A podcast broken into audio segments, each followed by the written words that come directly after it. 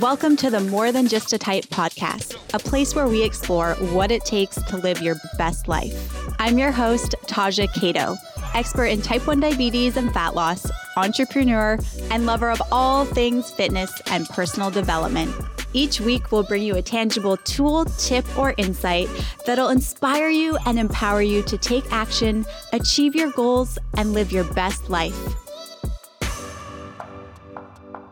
This episode is brought to you by yours truly.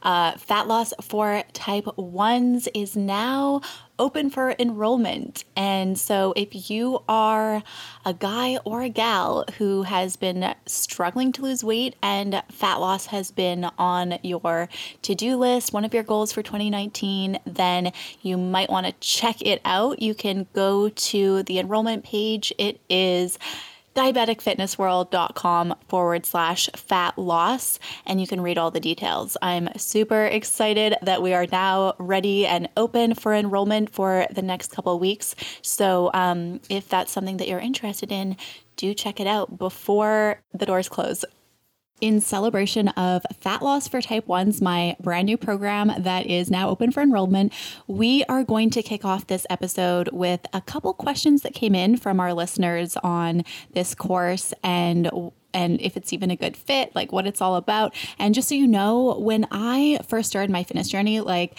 one of the hardest things for me was just figuring out what kind of diet and workout program was going to work best with my diabetes. So basically, I've put together a program that is going to, it, it just teaches you how to customize everything so that you can actually lose fat in a sustainable way that supports your blood sugars so that you can actually lose the weight and keep it off for good. And it teaches you step by step how to do everything. And it's, it's basically, I mean, I, work with people one on one, but this is really just putting everything into one place so that you learn how to do it yourself without having to spend the money on hiring a coach because hey, not all of us have that kind of income. And I really wanted this to be affordable for everyone. And um, it's basically just everything that I wish I had at the beginning of my fitness journey. So if you want to check that out, it is diabeticfitnessworld.com forward slash fat loss. And we'll dive into a couple questions here before we get started with this episode. The first question we have is I have already worked with nutritionists and tried fat loss programs, and nothing's worked before. How do I know that fat loss for type 1s is going to be a good fit for me and help me lose weight? This is a really good question. And um, basically, what it comes down to, I, I, mean, I can't speak for everyone, but depending on what sort of uh, nutrition plans you have tried, the, the very number one thing that you need to do in order to lose weight is maintain a calorie deficit. And uh, so, this program just teaches you how to uh, properly figure out like how much food your body needs, how many calories you need in order to lose fat, how much protein, fats, and carbs your body needs, and then we really work together and like customize it to you. And um, when it comes to your blood sugar management stuff, I teach you how to adjust your macros, like the amount of carbs your body needs in order to keep your blood sugar stable. Um, so that's going to be super important for you if you have not done that and just how to track everything. Like it's really important that you are tracking your food intake and your body weight when you are trying to lose weight because especially when when you have type 1 diabetes just all of those little hypo snacks and little things that you don't really think about can add up really quickly so i just show you really easy ways to do this so that you can actually stay on track and not feel so guilty uh, just eating those those foods that you r- really don't have any control over not eating or whether or not you eat them so and the next question we have here is I already track my food intake and I'm already mindful of macros and familiar with them, but I'm still not losing weight. Is this program a good fit for me?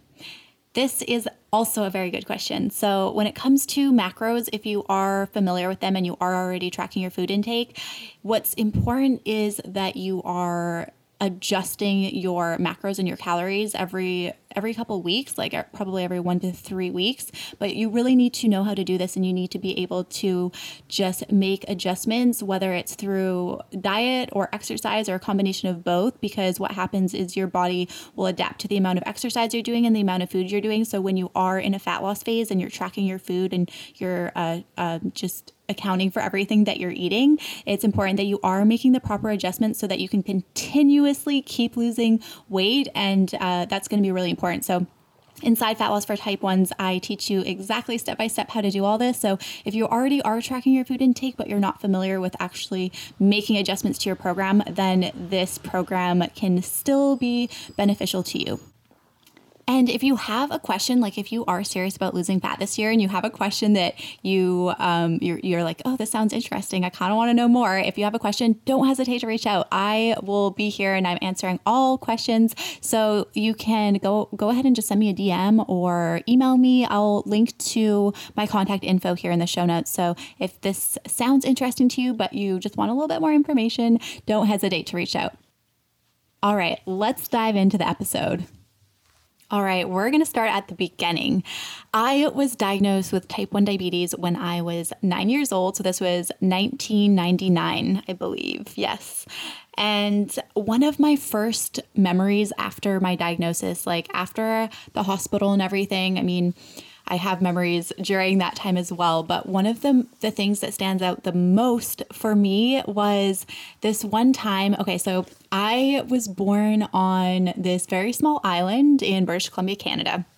Um, so when we would go to the city to like go shopping or whatever, we would have to take this ferry. And the ferry was about two and a half hours one way um, to get to the city, to Vancouver. So I remember I was nine, I think I was like nine or 10 years old, and my mom was taking me and my friend who also had type 1 diabetes. So this was someone I had met um, through, it was my doctor at the time. Like they would have these little uh, diabetic meetups with like the families and stuff. And she was someone that I connected with. We later on, like our relationship fell through, but when we were very young, um, we we did stuff together. So my mom was taking us to Vancouver. And this was a time when like the pens didn't exist. So we were using like the old school injections and we were sitting in the cafeteria because on the ferry they have this cafeteria where you grab the food and you sit and have lunch. So I remember being so young and just oblivious to the fact that I was different, I guess, right? Like I I was just, I just remember being happy and carefree and just whatever. And I never had a feeling before that my diabetes was something that was bad or that people wouldn't accept. I just was like, okay, I have this thing. Like, it was shitty going through it, but you know, I have it. So, whatever. And I remember we were sitting there. and me and my friend, we were both just about to bolus for our lunch. So we pulled out our needles and we were we were um, like loading them up, and um, this woman sitting at a table next to us, she had her kids. I think she had like three kids. And guys, this was a time when like it wasn't super common for people to have diabetes and the girl that I hung out with, she was like the only person that I even knew, and she didn't even live in the same town as I did. So it was something like no one at my school even have had it. So I always felt super kind of alone, I guess, just growing up with diabetes, but we were sitting there and we were we pulled out our injections and this woman i remember looking over just like do do do like all carefree. And she was like horrified. She like immediately she was like oh my god. She grabbed her kids and the look on her face was just like so like horrified beyond horrified. And she grabbed her kids and she immediately left like left their food. It was just like happened so fast. And i remember thinking like all of a sudden my heart just sunk. And i remember feeling like what? Like are they leaving because of me? Like did i do something so it was after this event that happened that I started feeling very self conscious about my disease. And I refused to give myself injections in public. Like, I would, I refused to give injections in front of anyone. I felt so like I, I just didn't want to be the reason that people, like, I didn't want people to look at me and, and think I was like, some sort of like evil person or like doing something wrong. Like I just felt like, you know, it was kind of like something that I shouldn't do in front of people. And I became very self conscious of my disease uh, from that point moving forward. And I was homeschooled most of my life, so I never really had to deal with other kids making fun of me or anything like that when I was first diagnosed. But then when I was 11 years old, I begged my mom, I might have been 11 or 12, I begged my mom to let me go to public school or to school in general. I just really wanted to try it out. And she was always a little bit more hesitant because she didn't have a very good experience going to school. So she went through the teacher's training and she uh, just homeschooled my sister and I, which I feel very, very unbelievably grateful for now. Like I'm definitely homeschooling my kids when I have them one day. But I did, there was a time when I was like, okay, I, I'm ready. I want to go to school. I want to see what it's all about. So grade six, I went to school. Grade seven, I went to school. I tried very hard to hide my diabetes. I it, it was um, a little bit more difficult. And then my parents divorced when I was 11. So they separated.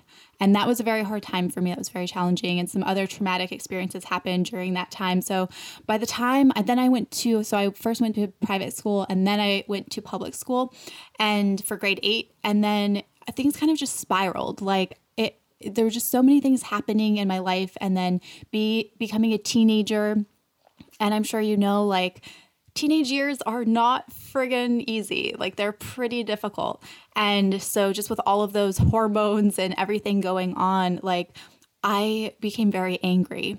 I was just, I just didn't know how to deal with my anger. And so I started drinking when I was 14. And I don't think this is something a lot of people talk about, right? Like it's, it's not really looked at as, you know, something that's good or that people want to share. But I think, especially being diabetic too, I mean, we should talk about these things because they are important. And so I started drinking at 14, and then, you know, I started doing drugs when I was 15 or 16. And I just kind of, I, I became that rebellious teen that kind of just like spiraled out of control. And it wasn't that I didn't care about my diabetes or my health, but I, I just didn't want to think about it. Like I just had so much built up like aggression and just the last thing on my mind was how are my blood sugars today you know? And that could be how every teen is but i think you know it's it's it's hard for a teen but then it's going to be especially hard for the parents too. And i think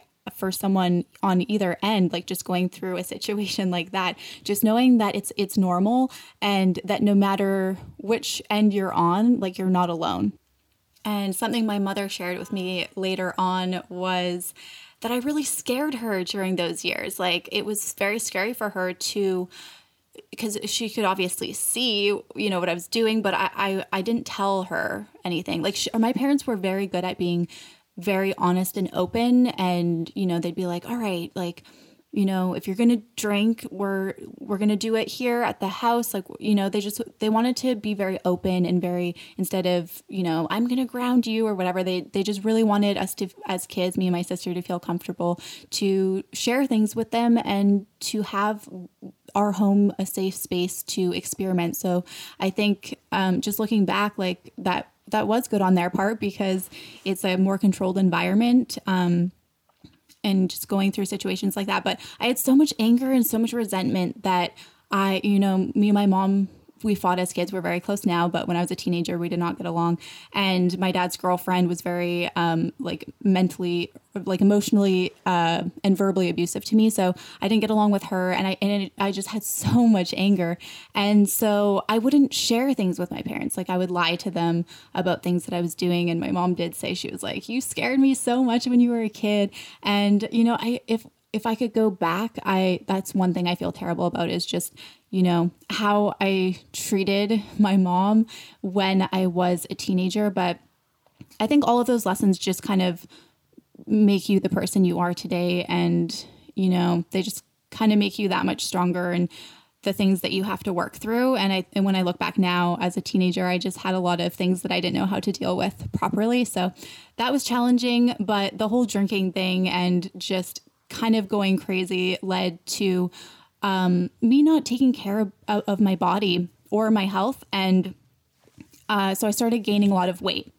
Like, I just didn't fucking care excuse my french but i just really i didn't care and then all of the sudden okay so this was like just getting into high school and then it's like i started caring about how i looked and i had like my my people in my family would you know make they would be like, all right, like maybe you shouldn't eat that. Or, you know, like my mommy, especially because she's always been super fit and like very health conscious. I mean, both my parents, but my mom's always been, um, um, just like smaller. And so she, like she wasn't saying it in a way to make me feel bad, but she was more trying to like protect me because she could see what I was doing and just like not caring and she was trying to make me, you know, just realize but that you know as a rebellious teen like do you think i'd want to listen? No. So it was that but then also I, my boyfriend like i had boyfriends that would make like comments about my weight. And so then i all, I all of a sudden started thinking like okay like am i fat? Like it was just one thing that it was like my diabetes. I never really thought about it before but then i was just all these unhealthy habits and things that i was doing. And then all of a sudden people started saying shit and i'm like okay and then I started feeling not so great. And then I started dating um, this guy.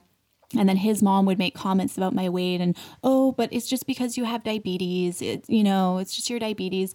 And then that would make me feel even more shameful, not even about my body, but like my, then my diabetes too, on top of everything else. It was just like one thing after another, just stacking up. And I feel like, you know, we are influenced at such a young age and even you know when our teens are hard as well. So high school this all was going down. And so i became very self-conscious and even more so but now it's like my body image.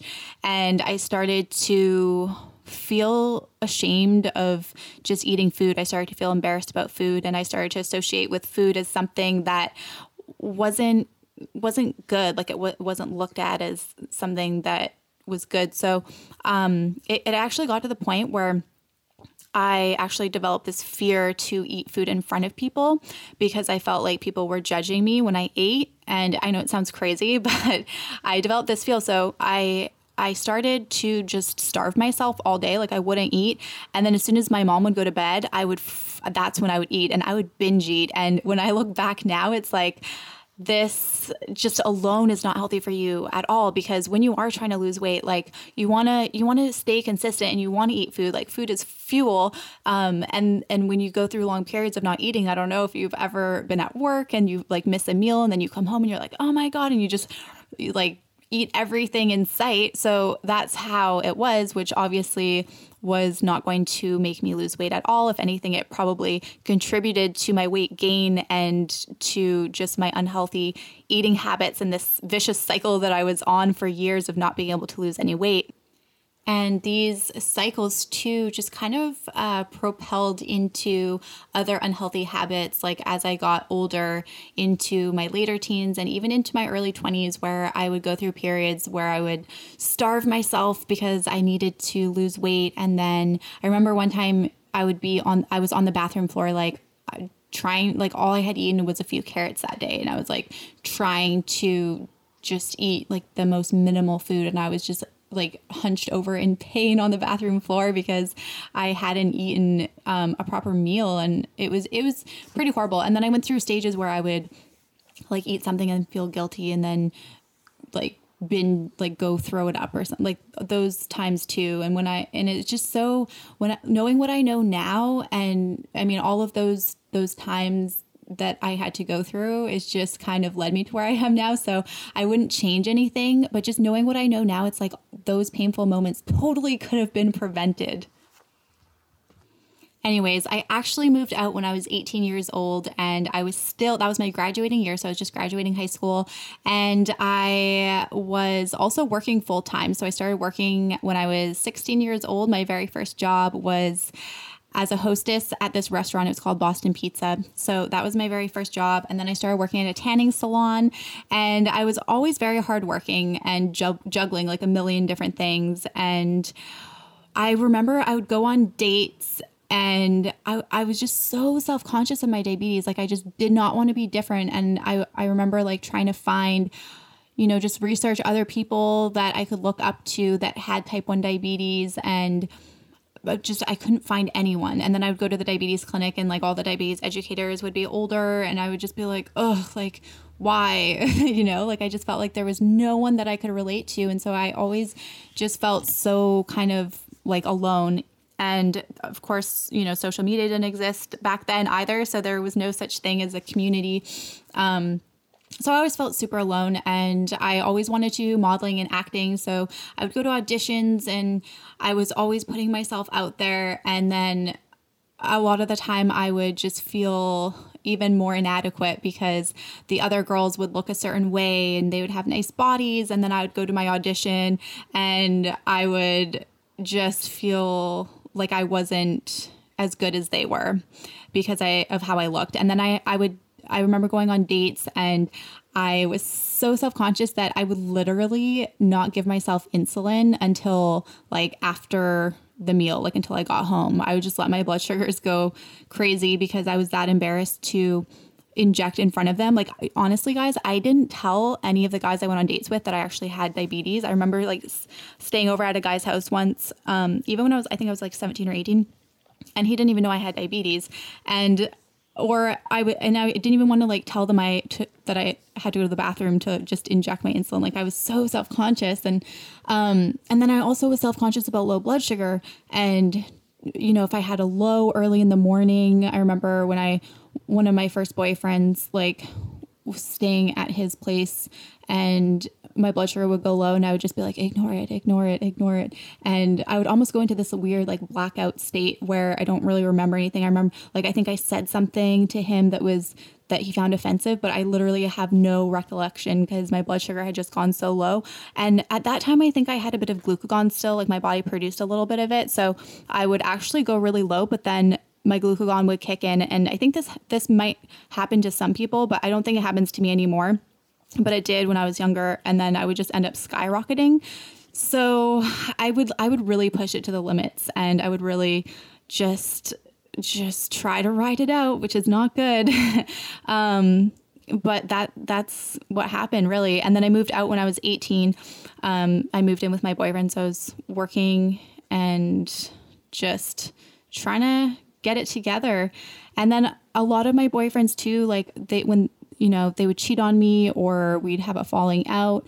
And I actually listened to this uh, thing the other day that said, that relationships go through different stages and i mean these are you know past relationships when i was really young so these are they always say like relationships that you have when you're younger are going to be some of the toughest because those are the ones that you're going to like learn the like these lessons from that are going to help you out in your later life. So I don't know if that's true, but that's something that I did here. And some of the stages when you are in a relationship, it's like the first stage is that honeymoon stage. And then you get to the power struggle phase, which is when um just you start like little like little things will start bothering you or it's more so of like that little nagging thing or um and what it comes down to is just like certain needs that aren't being met and so it's this whole thing. And it's not a matter of like, if it's going to happen, it's just a matter of when it's going to happen. So I think when I look back, like all of my relationships went through these stages. And then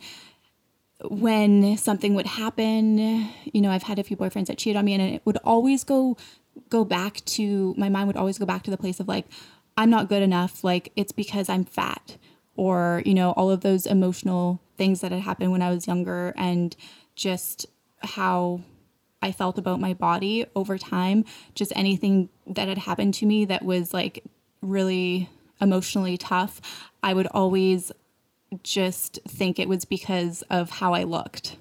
And actually, that girl that I was talking about at the beginning of the episode, when we were injecting our insulin together when we were super young, she actually uh, slept with one of my boyfriends like in my teenage years. So that, that was our falling out. So it was just all of these like tumultuous times. And I'm sure you can relate to times in your life that have just, when you look back at, at your, your teenage years, you're like, oh, thank God I'm not there anymore.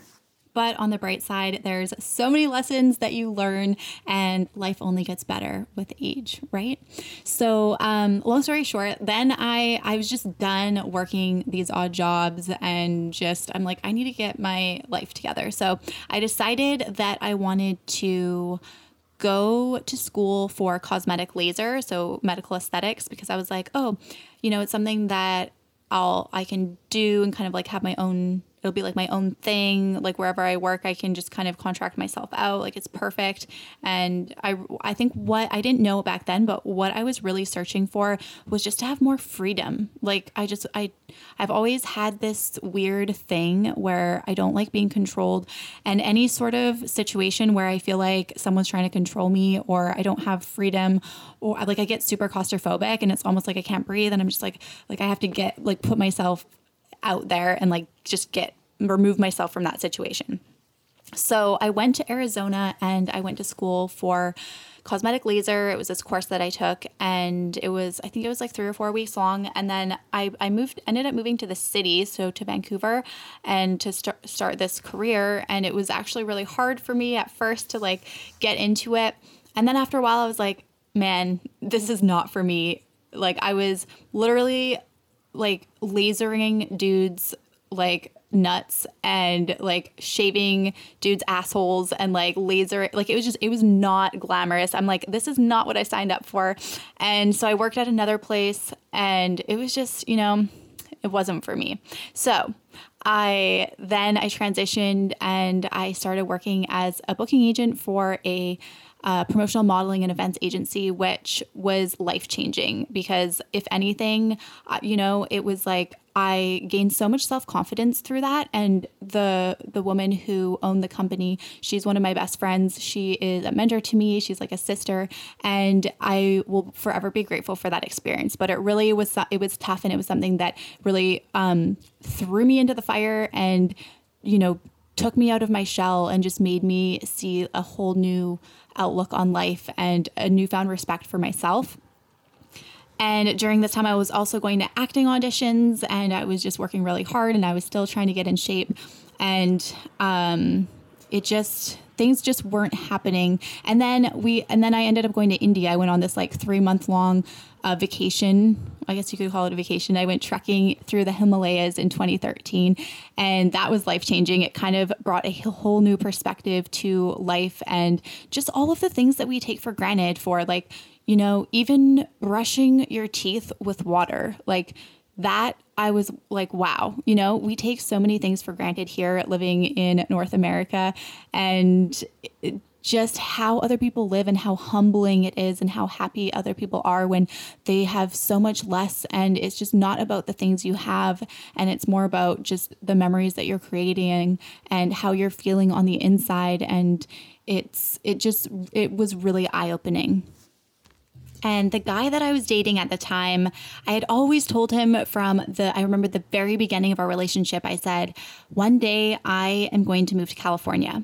Because when I was 12 years old, I went on this trip to Hollywood with my friend, one of my best friends, and her mom. And it, we were only here for a few days, I think. And then ever since then, I was like, I'm going back there. Like, I, I'm not sure what the pull was because we didn't, I mean, we, yeah, we, it wasn't like we were here for a long, long time. And that was like many years ago. I, I didn't even come back to visit since then. And I didn't have any friends here. I didn't know anyone, but I just always knew I was like, one day I'm moving to California. Like, that's it. and I remember telling him that, and he was like, oh, okay, like, whatever. And then he ended up proposing to me. And it was just, it was one of those things where, like, I just, I think I knew in my gut, like, it just wasn't, it wasn't he wasn't the one.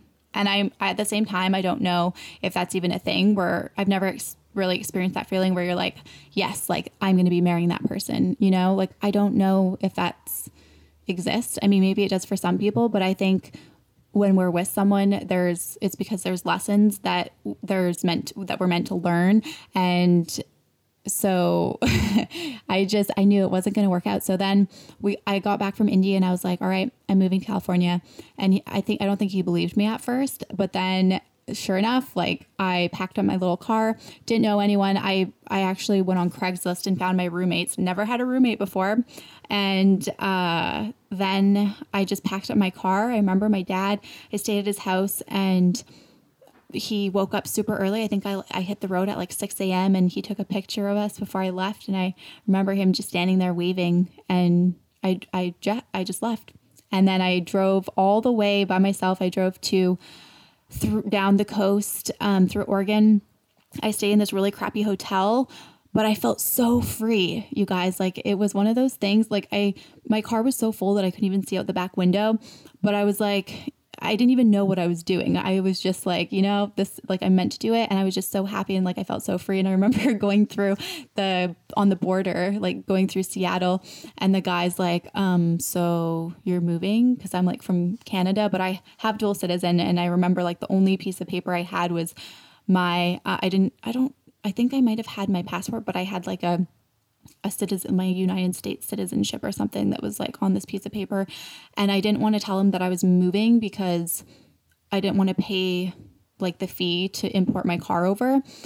And so I was just like, yeah, you know, I'm just go- going for work, like gonna check it out. And then he kind of like looked at all the stuff in my car and he was like, okay, well, good luck. And I was like, thanks. and that was it. Yeah. And then, um, yeah, so I I was in California and I ended up not too long after actually breaking up with my boyfriend, which was one of the hardest things I did. I, I waited way too long, but that's another lesson that I learned. And what I did actually, so because I know it's different when you are not from the United States originally, because in Canada we have universal health care. So, um, what I did was I got traveler's insurance and I, because honestly, I knew in my heart that I was never going back to where I came from. Like I knew that I just was, it's not, it wasn't going to happen. It wasn't like an option. but I also, I mean, I didn't have a job. I, I literally didn't have anything, you guys. Like, it wasn't like I was moving for a job. Like, I had nothing set up. The only thing I had was like a room that I didn't even know how I was going to afford rent, basically. I was just really just winging it.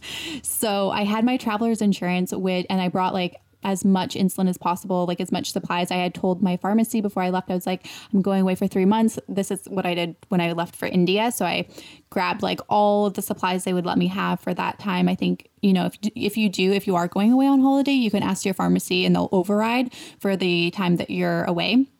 So that's what I did. And then, um I did have to go back. I actually went back to Canada for friend's wedding that fall um, so I moved in April of 2014 and then it was like the fall that I went back and I grabbed a whole bunch more supplies um, because I just had traveler's insurance and so I kept renewing my traveler's insurance and um, I just kind of pretended like I was on a super long vacation because I didn't have a job so and I didn't have medical and I didn't have income basically. So it was um, yeah basically that was it. It was a little bit di- it was actually really difficult at first. I'm not even i'm not even going to lie to you. Like i kind of hit rock bottom for a little bit. But just so you know if you ever have thought about moving somewhere or doing something but you have a fear that's holding you back maybe it is because of your medical supplies or whatever it is, I just want you to know that there's always a way. And when you are meant to do something, like it's always going to work out. And it's not about figuring out how it's going to work out because that's just going to put you in a like because you just sometimes like things will happen where you wouldn't even have like thought of them before and then it'll happen and you're like wow and it just works out so don't ever let something that something like that stop you from going for something that you want and try not to overanalyze everything, even though I know that's hard to do sometimes. But just when it's meant to be, it will happen. So I'm in California and I'm trying to find work and it's super stressful. And a lot of nights I just end up sitting on my bedroom floor, bawling my eyes out because I feel like such a loser because my dad's literally helping me with my expenses and I can't find work and I go to auditions and I just get keep getting turned down and I'm applying to modeling jobs and I had, you know, people would be like, "Oh, we already have too many blonde girls on our roster," or they'd be like, mm, "Some like you're you you just don't have the look, like you're too too fat, basically." I didn't say that, but basically, right? That's exactly where my mind went. And then I even had someone that was like, oh, like you're he said like you're too muscular but literally i was not muscular then i think it was just the picture that i sent but anyways just you know when you put yourself out there in the industry you're going to get all sorts of different opinions and what i really learned from it is like everyone has a different opinion of what beautiful looks like. And so it's really important not to try to fit into anyone's box of perfection or anyone else's box of what they think beautiful is because it really is such a individual thing. And so you really just need to focus on yourself. Like do you? That's all that matters So then my roommate at the time was trying a juice cleanse for the first time. It was the hot thing to do in California. So I was like, sure, why not? I'll, I'll try that. And I started juicing and then I started to lose weight. And it was and then i'm still like applying for stuff and then i get a call back for it was um, to do a playboy test shoot and so i was like sure why not and i was right in the middle of doing this juice cleanse and I probably, well, 110%, I shouldn't have done this, but I was like, you know, I'm losing weight, so I might as well just keep juicing. And so I go to my my Playboy test shoot, and then I ended up getting a call back for to do Playboy radio. And I wasn't going to tell you guys this because this is all just like, but it's all part of my history. And it, you know, I always, I used to be so worried about like what other people would think of me. And so it's like I would be careful of what I would share with certain people. But I'm I'm 100% transparent here. Like I don't I don't care whether or not someone agrees with it. It's just all part of my history and my story. So anyways, and then I I was like, all right, well, I'm just going to keep juicing. So long story short, I I juiced for way too long. I lost a lot of weight. Also lost a lot of my hair and um it completely messed up my metabolism and I, I became in, like obsessed with my body image even more so and realized like I and it was also very degrading too. So uh, after I did Playboy Radio, I was like, um, that's not for me. But I, I made a lot of really good friends through Playboy. So I still hung out with that crowd, even though I wasn't actively like doing work for them and um but i i just i also kind of just spiraled down this this path of just more self destruction because I was trying so hard to fit in and to have a perfect body, like life story here. um, and so I was actually starting to feel good about myself. But then as soon as I started introducing solid foods back into my diet, because my body had adapted to eating such little food and my metabolism was so messed up that I completely gained all of the weight back plus more. And uh, it, w- it was a very, this was, it was a very difficult time for me because it was like there was nothing that I could do. And when when you are in a situation like this it's really important first of all that you know you are eating the right amount of food for your body which i didn't know that back then. I didn't know any of this. And it's so this is part of the reason why i think the lesson was to learn it and then be able to teach other people so that you guys don't make the same mistakes that i did. But um, you really want to make sure you're fueling your body properly because when you're eating too little food, then your body will adapt and so you kind of have to rebuild your metabolism in order to get it back into a place where it can start working properly and you can start burning fat again efficiently. Um, so that's basically what happened to me, except I gained a lot of weight, you guys. Like I was the heaviest I think I'd ever been.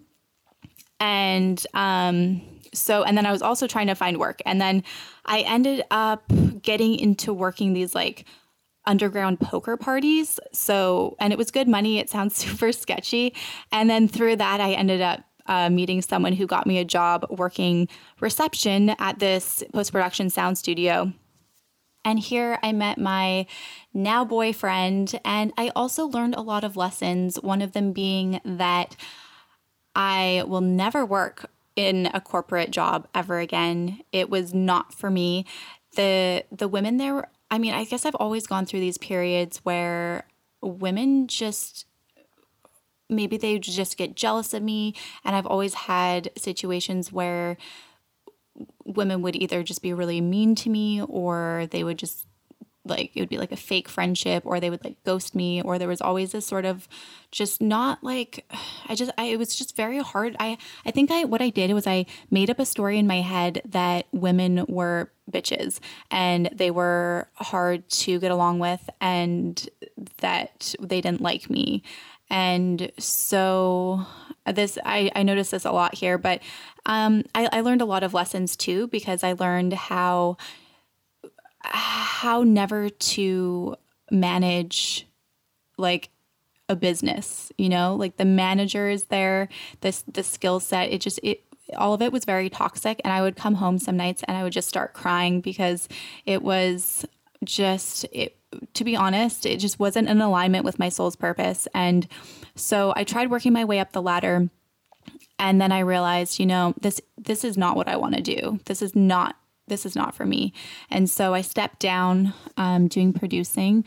And then I was trying to build my own business at the same time because I was like, I'm giving myself a year, you know, and then I'm done. And I just got to stick it out for a year.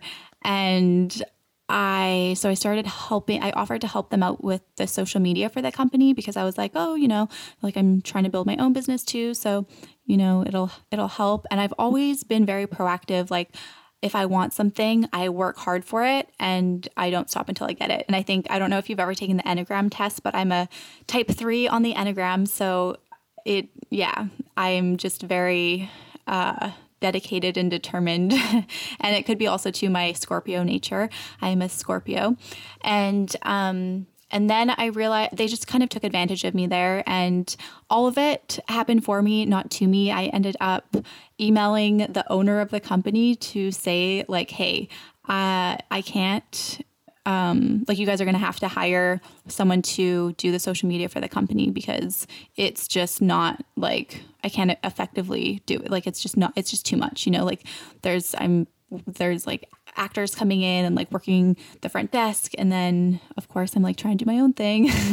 um, and it, just, it was just too much. And I felt like I wasn't getting paid enough for it. And that's another lesson. It's like, guys, if you are ever in a situation where you feel like you're getting taken advantage of or you're not getting paid like the amount that you should be, I mean, obviously you need to work your way up, like whatever you're doing in your life, but just stand up for yourself because when when you do and when things are meant to happen like it'll either it'll reward you somehow you know like if they get mad at you and like what happened to me is I never heard back.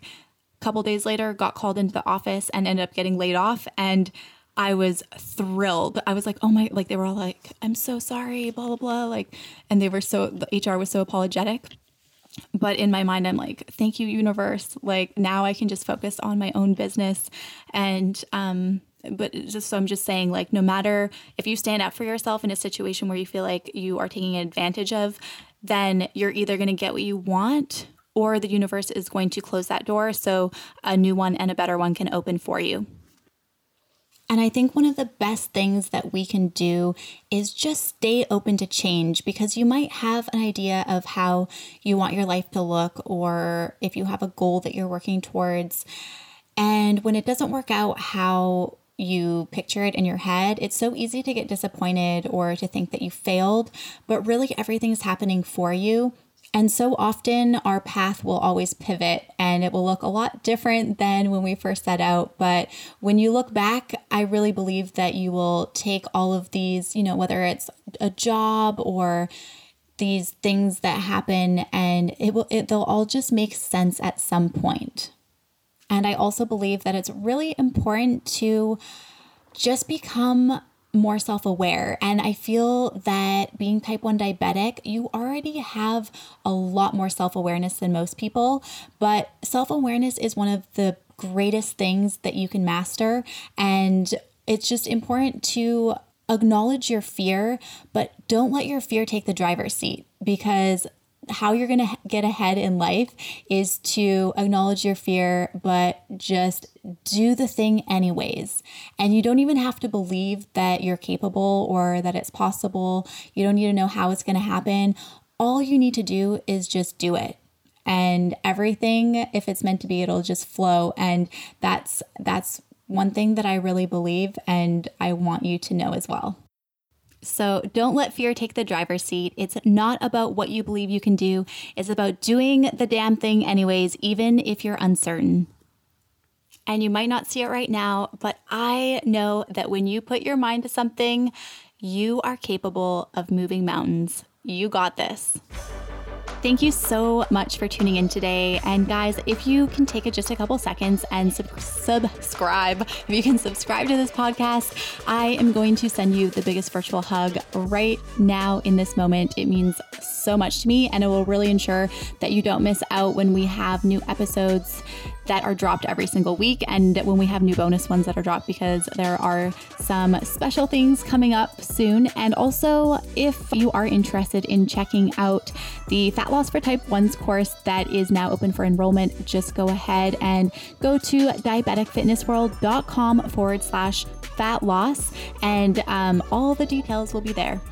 And next week, we are going to be chatting about the top fat loss mistakes that most people make and how to avoid them. So, so be sure to subscribe, and we'll talk to you next week.